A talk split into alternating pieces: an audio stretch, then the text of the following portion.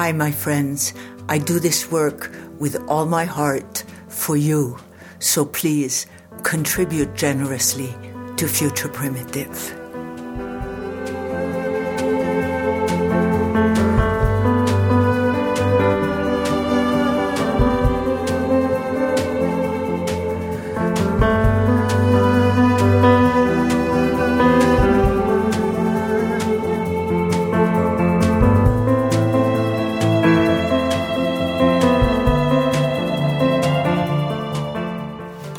Friends who listen to Future Primitive.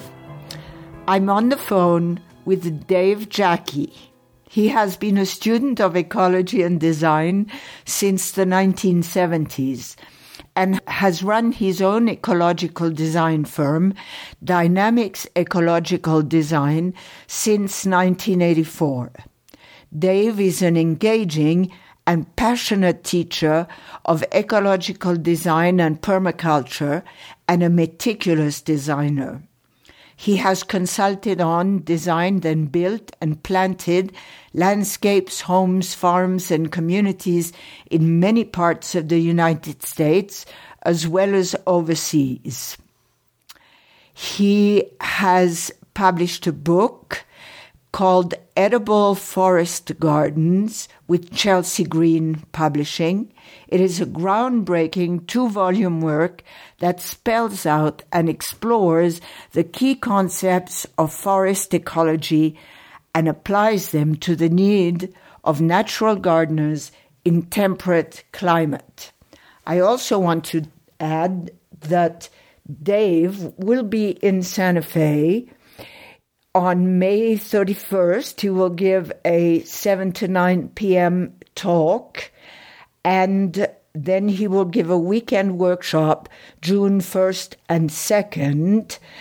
And this is an event that is uh, put on by carboneconomyseries.com. And so I'm in Santa Fe as well, and I want to welcome you, Dave. Thank you very much, Joanna. Good to be here. Good. So, I I I have a funny question for you first. I I okay. I'm fascinated by roots because by roots. I, by oh. roots because I'm fascinated by the patterns that connect us. So, if you would begin to talk to us about your friends, the plant roots. okay. Listen, that is, that is a, that is an interesting place to start. It's great though because it's really. I mean, you know, I love like I love the idea. The, the word radical means of pertaining to or relating to a root. So you're you're being radical here, Joanna. Um, okay. um, and I'll get radical with you. So, you know, plant roots are, of course, essential parts of plants. And, you know, when we talk about forest garden design or forest ecology, it's very hard to know what's going on down there in the soil with the plants. And if you look at trees in particular, trees and shrubs, more than half of their body, and actually a lot of plants, more than half of their body is actually below the ground. So it's pretty important that we that we try to understand this. And um, you know, in in my book, uh, I did a fair amount of research on on this piece because uh, Robert Kourik has a book uh, that he wrote some years ago called "Designing and Maintaining Your Edible Landscape Naturally." Very long title. It's a really it was a really uh, seminal book for me in, in my design practice. Very helpful, and he had a lot of images that he'd gotten from particularly this one researcher, John Weaver, back in the 19, 19 teens, uh, did a lot of research on roots of plants. He was one of the first plant ecologists. So I went back and found some of the same references and went did dig, a lot of other digging, and it's very fascinating stuff. Um, and there's a lot of debate. Uh, Robert Kourik has since written a book called Roots Demystified, which actually I haven't had a chance to read yet, but I hear it's very good. Mm-hmm. And there's a lot of myths that we have out there, and I, I'm sure Robert and I have disagreements about about what what's actually going on down there. But uh, of course, you know, not neither none, neither of us really actually knows because mm-hmm. I'm sure every plant is doing it differently. But um, you know, some plants, some trees have a certain pattern to their root structure that, like taprooted tree, hickories, uh, walnuts, chestnuts, some of those kind of trees, they tend to have a taproot. And and a lot of those taproot trees, if they don't have a deep soil to put their taproot into, they're under stress. Mm-hmm. Other plants like red maple, uh, its root will adapt to its environment almost right out of the seed. And other species are somewhere in the in the middle where they'll they'll have a certain pattern for a time, and then if it doesn't, if, it's not an adaptive pattern for where they happen to be growing, they'll change their pattern. So it's it's uh, it's really important information, and there are some patterns that tr- plants tend to have. Um, and we spent uh, for Edible Forest Gardens, Eric Toensmeier, my co-author, and I spent a lot of time researching roots of this. We had uh, a database of 625 plants in the back of volume two of the book, and we were able to find root pattern data for about half of those species, which is the largest compendium of root pattern data that we've that I've seen anywhere. Wow. Um, and I'm glad to have been part of making that happen. Part of what we want to do with that information is when we're designing polycultures of plants, a polyculture being any patch of ground that has more than one species of plant growing in it, mm-hmm. uh, we want to try and mix plants that have different root structures, different root patterns, so that we can have less competition below ground. Because by having less competition below ground, the plants can put more energy into producing leaves and stems and fruit or whatever whatever it is that we want to eat. They'll produce more of it if they have less competition. So that's that's one of the factors that we're looking at in designing forest gardens. Okay, okay. So, for those who are not uh, clued into this, I shall say, in a Cartesian way, uh, most of us think the forest is the forest and the garden is the garden and the vegetable garden is the vegetable garden. So, how do you bring these things together? Yeah, well, by design uh, design is really the critical nexus of, of all these things. It's actually the, the critical nexus for our future, in my opinion, um, is the inherent human capacity to design. And I do believe that that capacity is inherent in all human beings unless you're severely damaged somehow. So we're all designers. We all design all the time. And by understanding how forest ecosystems, or actually any ecosystem works, we can, we can mimic that ecosystem in the way we design a garden. If you live in the prairies, you should be modeling your gardening on the prairies. If you live in the forest, you should be gardening, modeling your gardening on the forest. If you live in the desert, model it on the desert. And you know, I'm living in the northeastern U.S. We have a lot of a lot of uh, forest around here, and that's my model. Now, there's forests that grow in you know most parts of the world. There's some sort of forest or savanna, which is a very open forest with with uh, maybe prairie plants in between the trees widely spaced trees.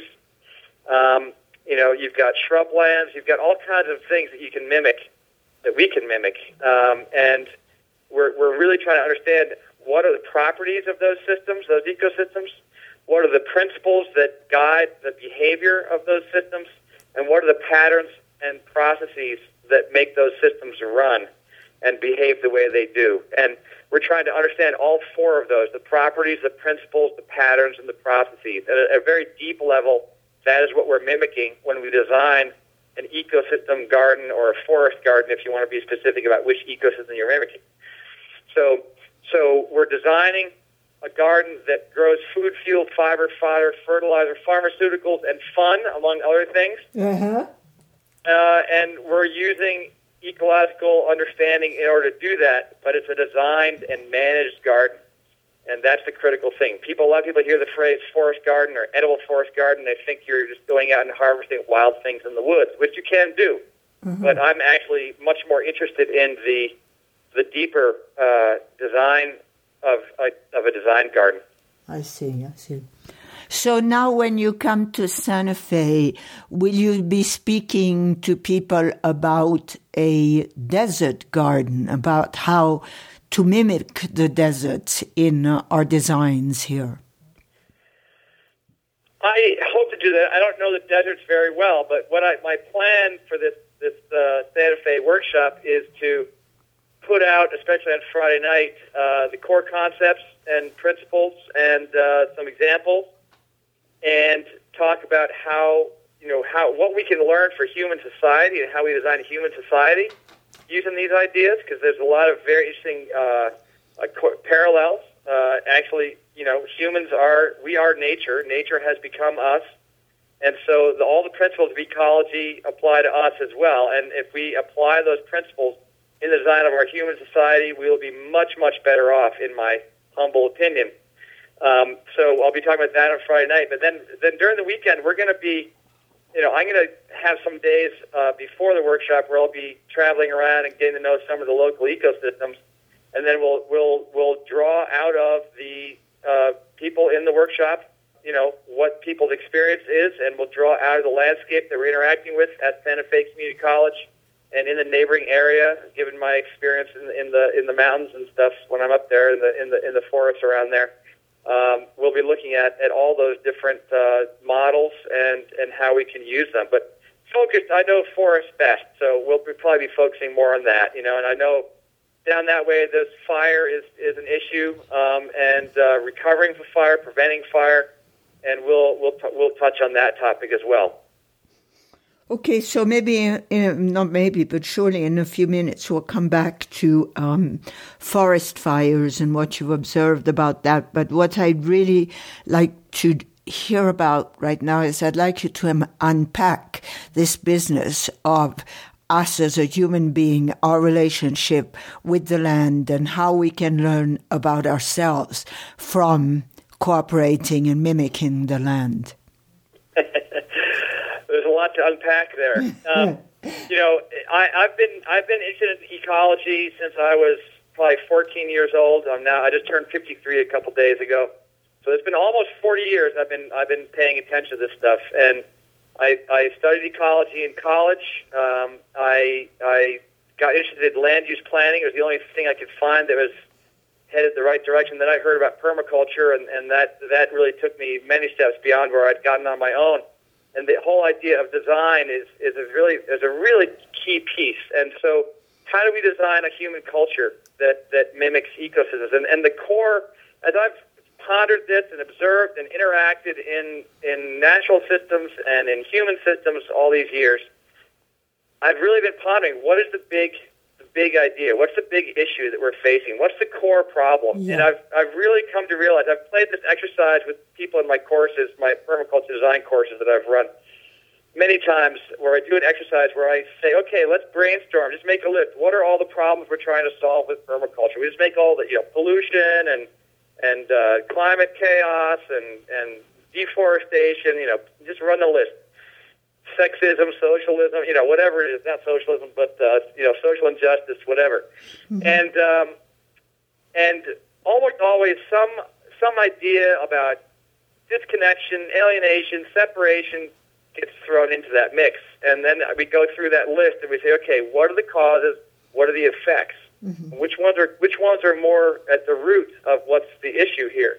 And we always just you know when I just facilitate that process and don't guide it, we almost always end up with disconnection or alienation or the belief that we are separate from nature as being the core problem of all the problems that we face as a society right now.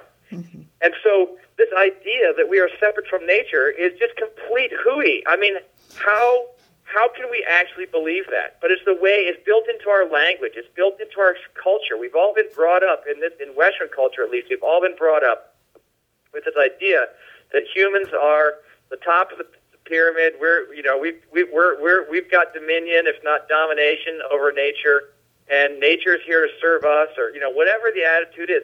It's still a belief that we are separate, um, and that that you know what goes on out there. Well, it's not going to affect what goes on in here, and that's just that's just not true. It's just patently false, and it's it's provably so.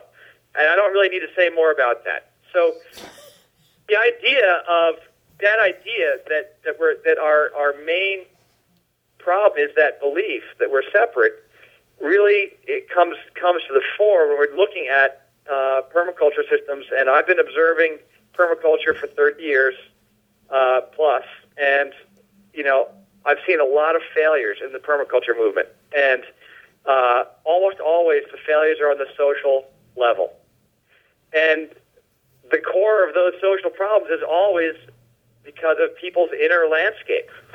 mm-hmm. So, you know, then I look at that and I realize, all right, we've got people who are addicted, people who are believing we're separate, people who are acting as if you know the, the, the their behavior has no effect, or they don't care what the effect of their behavior is on other people, or or other people who are conversely totally giving up on themselves and focusing on someone else. You know, there's all kinds of patterns that, but it's all about separation and not getting our needs met and not not being able to be clear about healthy boundaries and and and, and you know being enmeshed or completely disconnected and and so uh, as we look at how ecosystems operate, it has the opportunity to teach us about membranes, healthy boundaries, mm-hmm. and about you know being clear about what is our ecological role. What what am I designed to do? What's my purpose? What's my function in the in the ecosystem?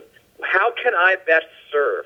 This is a question that is really central to all of it. When I'm designing a forest garden, I'm thinking, how does this plant operate? What does it need? How can I take care of the plant itself?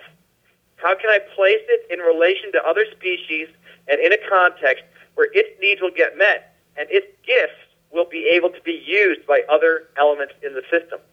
Because if we disconnect that plant, it is going to suffer because its needs won't get met and it won't be in a, in a context where they can tolerate the climate or whatever.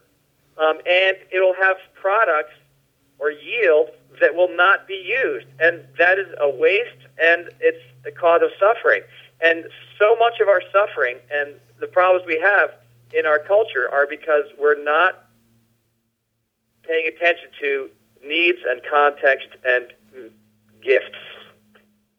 And just that one idea there can go many different directions. But, you know, that is one of the learnings from how we design ecosystems, how we design social systems there's there's a whole a whole chapter in volume one of my book on the social systems, the social structure of eco, of forest ecosystems, and the learnings that come out of that are just so many. It's it's kind of hard to get started. yeah, yeah. And I was thinking, um, as you go deeper into understanding what you are rooted in, in terms of uh, in terms of nature, uh, uh, has it changed your relationships with people and the way you um, and the way you relate to uh, in your love life and friendship life and so on? Yes, but you know it's amazing how challenging it is to change one's own paradigm.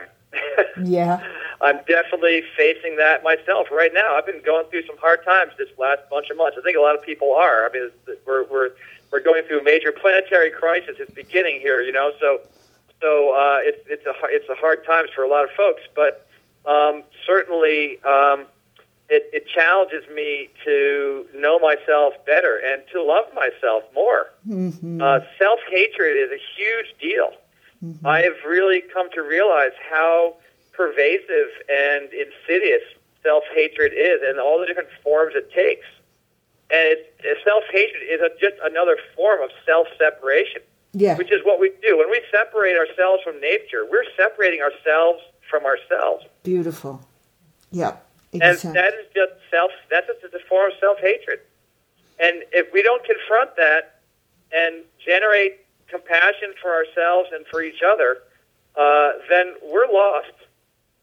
Fantastic. We'll never make it as a species. Exactly. We're just, we're just going to go by the wayside. Exactly.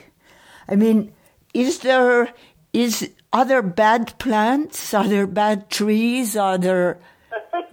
Yeah. I love that question. I love that question. You know, there's a really strong.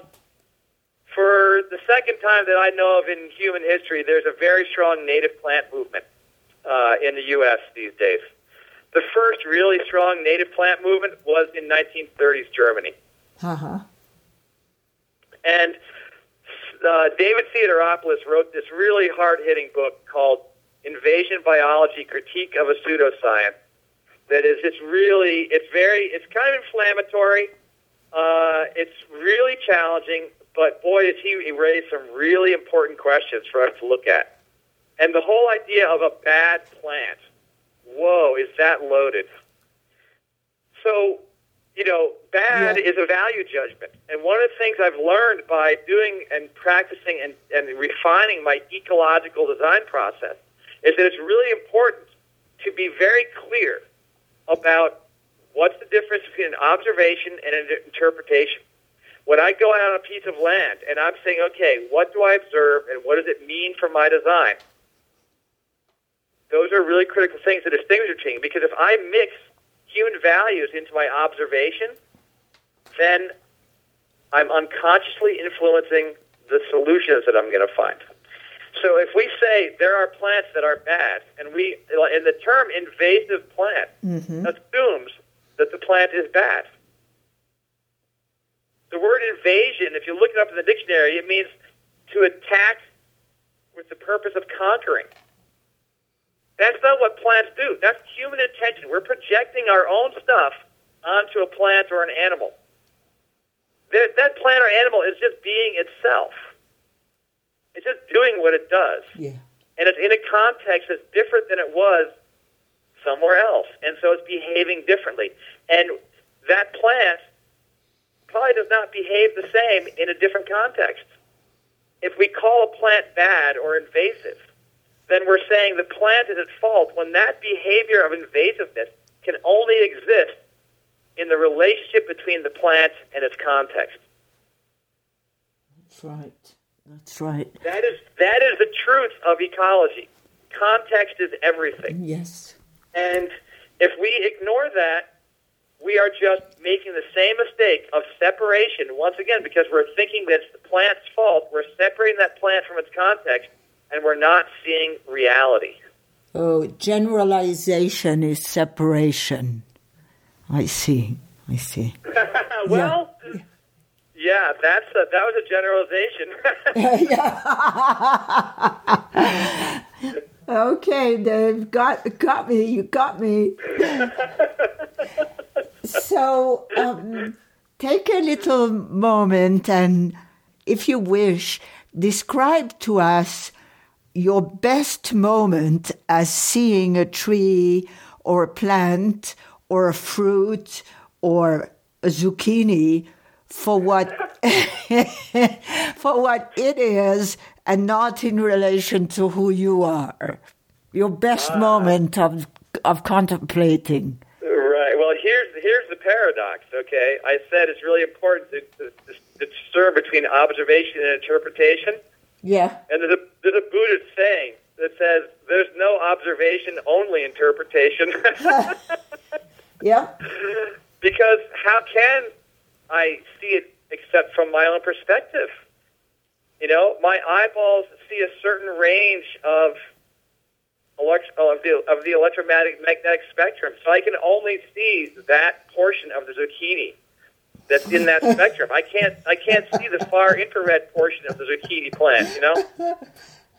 Yeah. And so, so, so, you know, this, this whole humility and respect that has to come into that. So, but I will do my best to describe a moment that you're like you're talking about. So, maybe the best thing for me to do is to just go outside and do that right now. I don't know. I'm I'm uh, I'm I'm walking out into my garden, into my into my land, and and I there's a, a lilac flowering and I know I just look at what are, what are the colors. There's, you know, you can do a very clear, direct. What is the shape of the flower?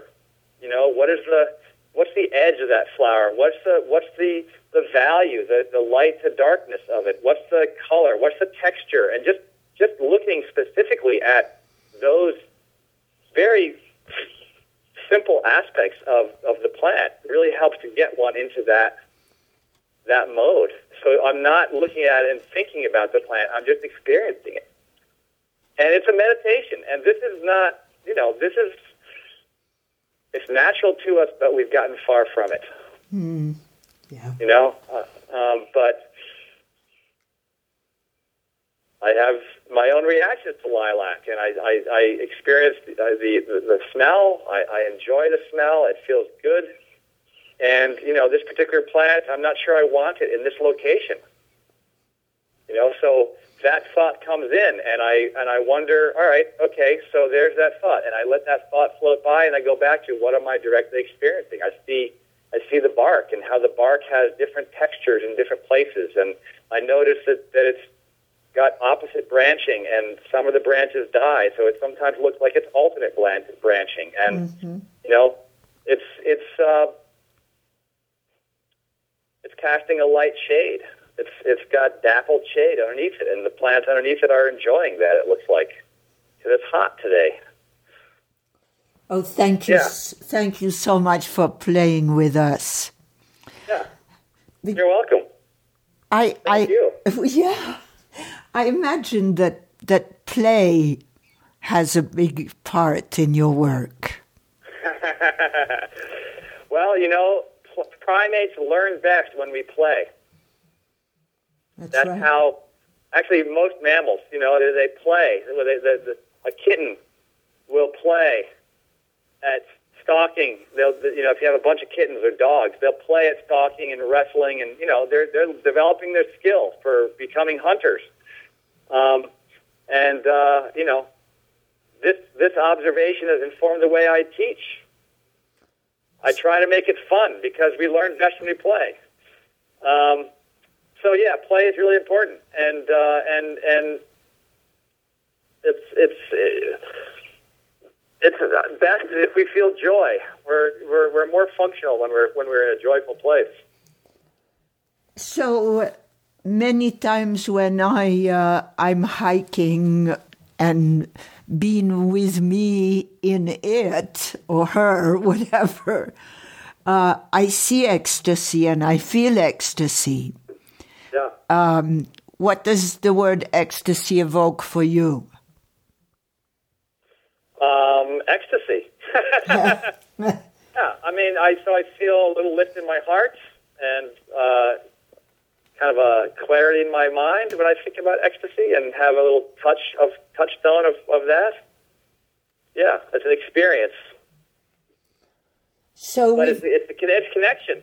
It's connection. Thank you. Beautiful. It's the deepest connect. I feel ecstasy when I'm experiencing the deepest connection. Yeah. Yeah. Yeah, yeah, yeah. So, and that's you know, for me, forest gardening is a way of reconnecting us Yes. and and uh, and helping us to understand. It gives us direct feedback. I mean, if we get into a con- control freak mode, our garden will tell us if we pay attention that we're that we're acting out, because we'll end up having more work to do. Less play. Control means less play. okay. so.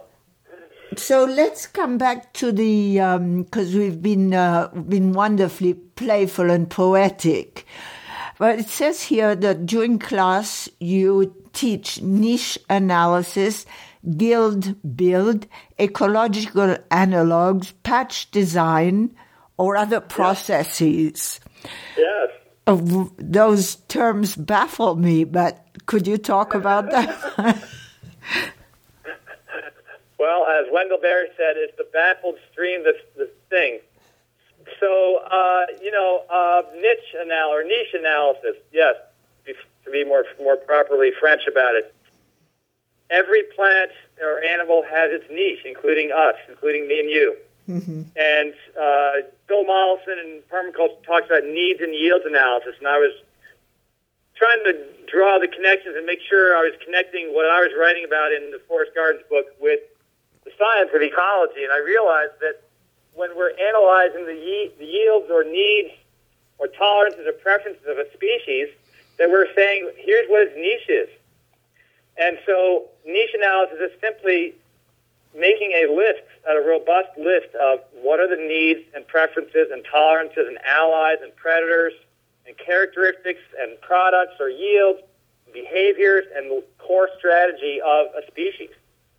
And the more we understand that, the better we can design with and for that species.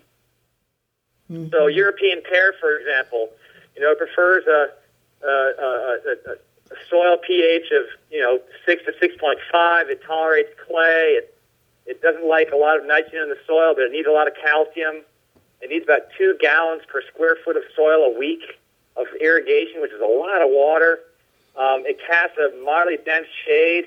It flowers and then it leaves out. Some things do the opposite. Um, you know, all these are characteristics that it's good for us to know about, to design for and with European pear. And if we ignore those realities, then we're going to cause stress. And if we cause stress for that tree, then that makes work for us. Mm. Mm. Or we get less yield. And if we understand that it gives off a moderately dense and dense shade, then we can say, oh, what else? What do, what do we want to plant in our garden that likes moderately dense dense shade?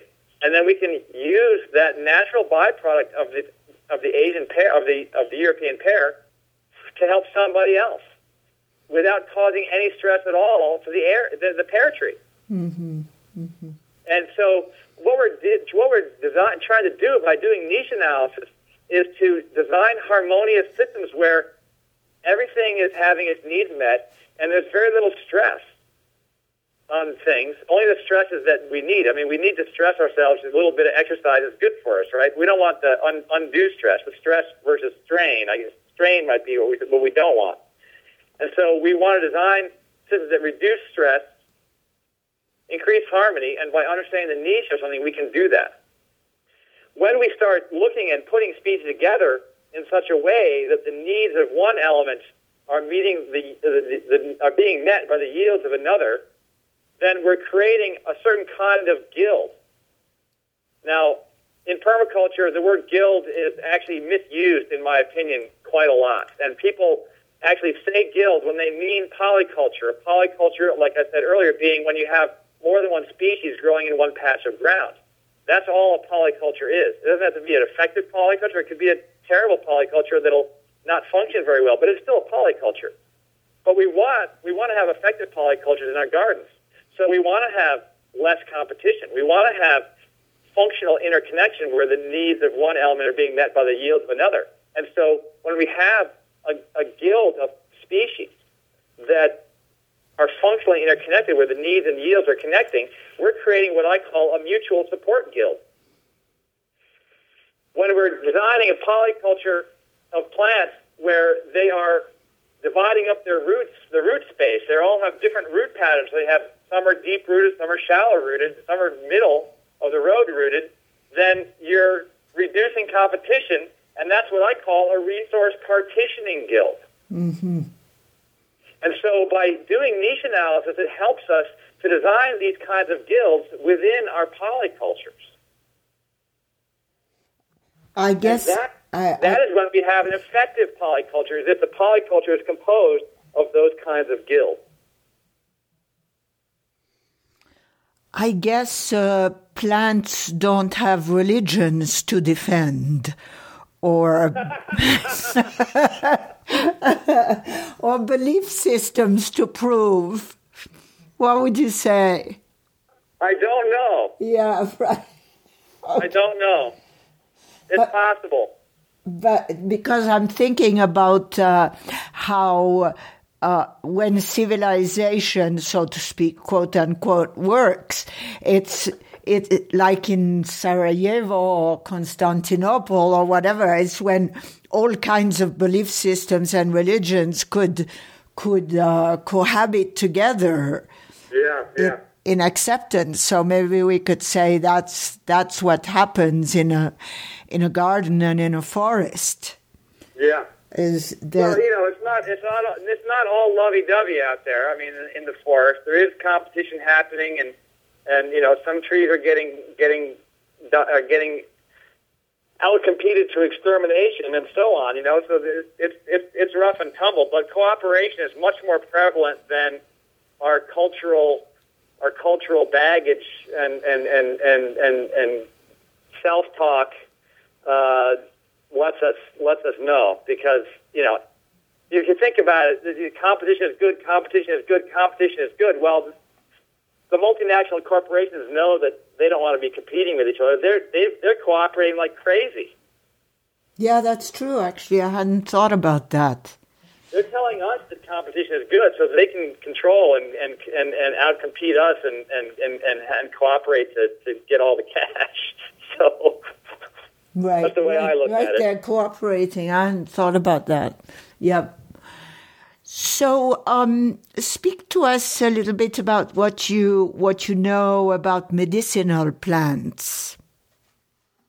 Well, it's not my specialty, um, but they're a critical component. I mean, pharmaceuticals is one of the seven F's I put in there, and I do spell it with an F in this case. You Farm, do. Pharmaceutical, um, but um, you know they're a really critical piece. I mean, in, in fact, if you're if in, in my region especially, if you're going to have a very woodsy ecosystem that you're that you're that you're growing stuff in, it, you know, you're mostly going to have medicinals in the understory, not edible, because you can't harvest that much food out of out of a, a, a shady a shady area. So uh, you can get some, but you know, a lot of the best edibles for shade you can't harvest a lot of because you destroy the population. You can only harvest a small percentage. Um, but uh, medicinals, on the other hand, you know, you don't need a lot of plant necessarily, like ginseng or goldenseal. You don't need a lot of plant to make a lot of tincture, and so it can be a very high value uh, yield out of a of a woodland ecosystem. But there's also a lot of sun loving medicinals, and so it's a really critical component. We need we need all those all those different phytochemicals, the plant chemicals that, that plants make, are really critical for our health. And actually, you know, Robert Hart, who is one of the first modern Western temperate climate forest gardeners, or if not the first, um, he he really uh, talked about how having a diverse uh, plant diet was really critical um, to having a diverse array of chemicals. You know, of those plant chemicals going through Mm-hmm. your system to do their do all their different functions in, in the body, and I think that's really true. Mm-hmm. So, you know, even herbal teas and so on as a, as a dietary thing rather than a medicinal thing is actually medicinal.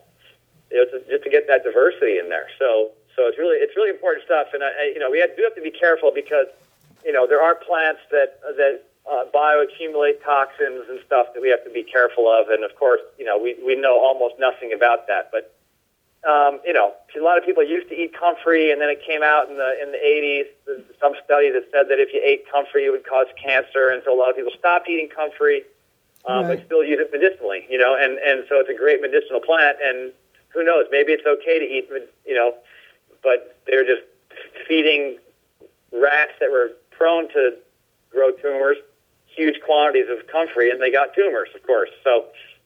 I don't Right, know. right, haven't right. evaluated that study myself yet, but you know, those are some of the factors we got to be thinking about.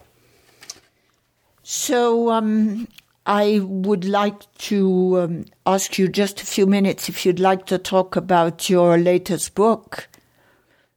Ah, well, Mark Krawczyk, uh, nice Polish name. He lives up in Burlington, Vermont. He and I are working on a book and have been for a couple of years on coppice agroforestry with coppice, C-O-P-P-I-C-E.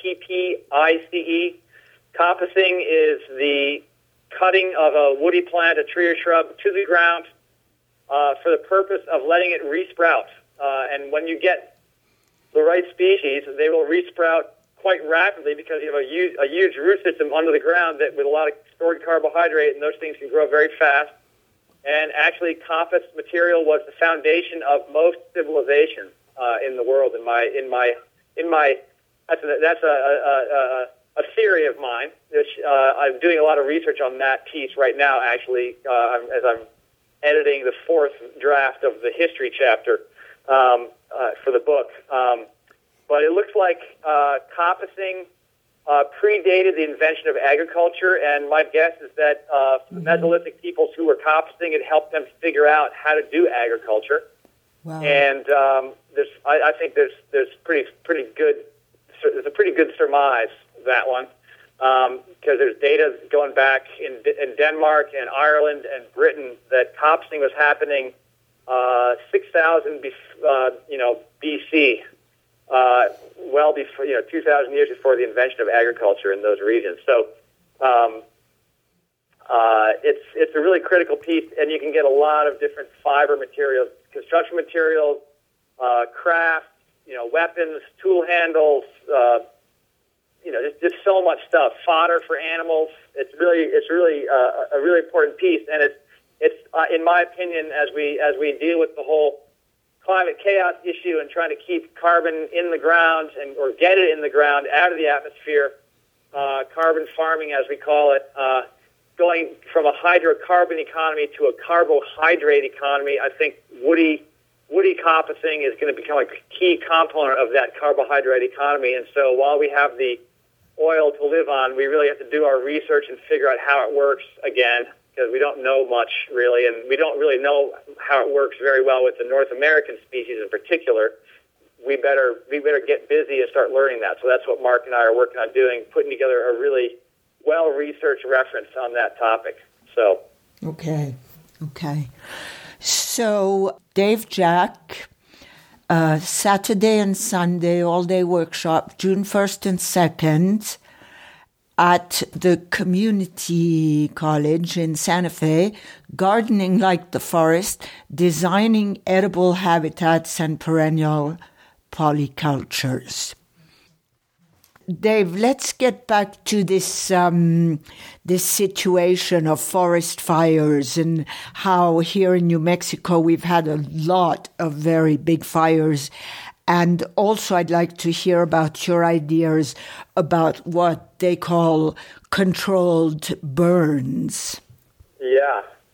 Okay. Well, um, there's a book that I highly recommend people read called 1491 by Charles Mann, mm. in which he basically state, makes a case based on uh, a bunch of research that's been done in, in uh, what do they call it? E- uh, ecological archaeology, paleo ecology, etc., where there's been this kind of synthesis that, that, that's occurring in those fields that indicates that the vast majority of North and South America were managed landscapes uh, prior to Columbus's arrival in 1492, which is why the book is called 1491. What was it like in 1491?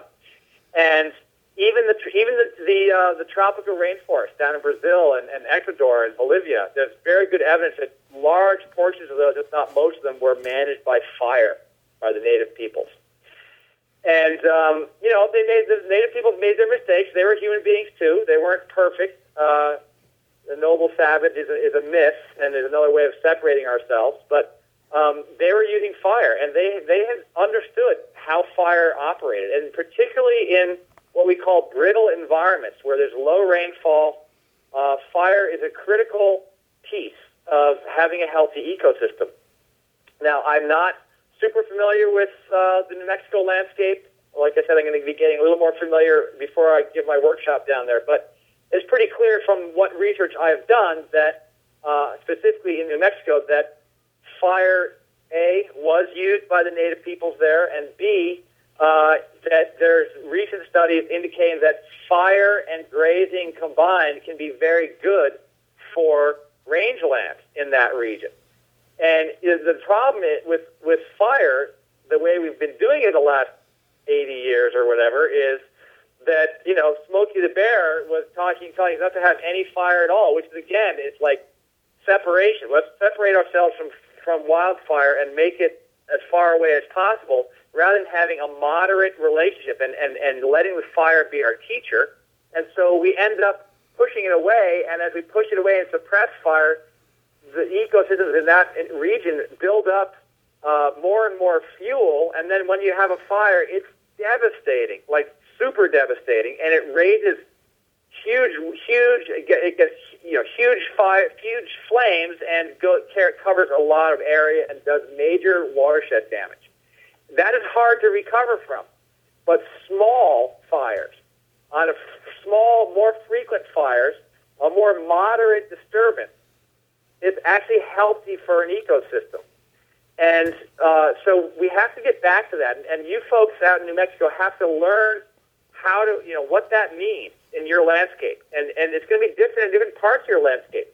The rangeland versus the, the, the, uh, the, the, the, the low slopes of the forest, the south, north, east, west slopes of mountain ranges, they're going to have different fire regimes that are probably going to be good for them. So, and depending on the species that are growing there. So, um, you know, it's a it's a complex thing, um, and you know, I'm sure if if there are native elders who who who remember the songs and stories of their of their elders, uh, they might those songs and stories probably have embedded in them information about the proper way to use fire in that landscape And I would really encourage you to go to go there and try and learn that from those from those people. They're incredibly important teachers for us uh, in our in our different habitats around around the globe um, because they were very brilliant observers and designers. Actually, those people. Um, uh, so so that's that's just number one. So so you know prescribed burning, controlled burning. I mean, control. There's another place where control comes into the conversation. But um, you know, uh, you know, good luck controlling fire. But you know, wise relationship, yes, and and and fire as teacher, fire as as as as as ally, yes, absolutely. And and um, you know, I we don't have as frequent a fire regime here in the Northeast. Um, there's definitely some habitats, even right here in my own town. There's a Pine Barrens area where the, the University of Massachusetts is doing uh, prescribed burning, uh, and they're studying that. Um, and and it's, it's it's really beneficial for wildlife habitat. It creates a mosaic of habitat, so you get a very patchy environment because the fire isn't a isn't a monolith. It burns intensely in one place and less intensely in other places, and that's good for the diversity of the of the wildlife and, and the and the habitat and the soil conditions and everything. So so that's something that we really need to have is a patchier environment for to have a healthy environment and more diverse food sources as well when you mm-hmm. have that kind of mosaic habitat. Now, there's also, uh, well, I was down in Australia teaching uh, permaculture and teaching forest gardening this last March. Um, and there's a story I heard from a woman who had a forest garden. She had a fairly large forest garden. Part of her forest garden had uh, a dry mulch surface, and part of it had green living plants. And a fire came to her property, and the fire just blew right across and burned across the dry mulch in her garden, that in that part of her garden. But the forest garden that had green plants as a ground cover, it stopped the fire. Uh-huh. So if you think about what is the fire sector, as we call it in permaculture, what direction is the fire going to come from? Well, where where are the prevailing winds during the fire season in your area? I understand that in in Santa Fe, uh, there's three prevailing wind directions. Most places there's just two. So you've got northern northerly winds, which I imagine are from the wintertime. You've got southeasterlies and southwesterlies. My guess is the worst fire sector in the Santa Fe area is going to be in the southwest. And so you probably want to have an irrigated forest garden with no mulch to the southwest of your main house compound as a way to stop a forest fire as it approaches, or at least slow it down and make it cooler as it approaches your compound. That would be one design idea. In terms of you know, and, and then you have other, you might also have you know a gravel drive and a pond and so on in that in that sector, so you can slow the fire. Um, there's many other things that you can do to prevent fire damage on your site, but that that's a couple things that relate to forest garden. In terms of healing landscapes after a massive fire, you know, fire and flood go together. You have a massive fire, you lose the vegetation cover, the ground gets hard baked, and then it rains, and you get massive runoff. This is a problem. Um, and so once you have a fire, uh, one of the immediate needs is to do some earthworks or check logs or something to pat- repattern that landscape so that it slows water flow and lets the water soak into the ground to aid regeneration, so you don't get that flood and, and flash flooding and uh, and and mudslides and so on. That so that's a critical need, and by doing that, you then create again that patchy habitat where you're going to have slightly wetter microhabitats near your earthworks, and that's where you plant your trees. And eventually, the trees take over that job where the of getting water to infiltrate into the ground, and and uh, you don't need those swales anymore necessarily, those infiltration swales. So, you know, and you also, you've lost a lot of nutrients in that landscape. It's all burnt.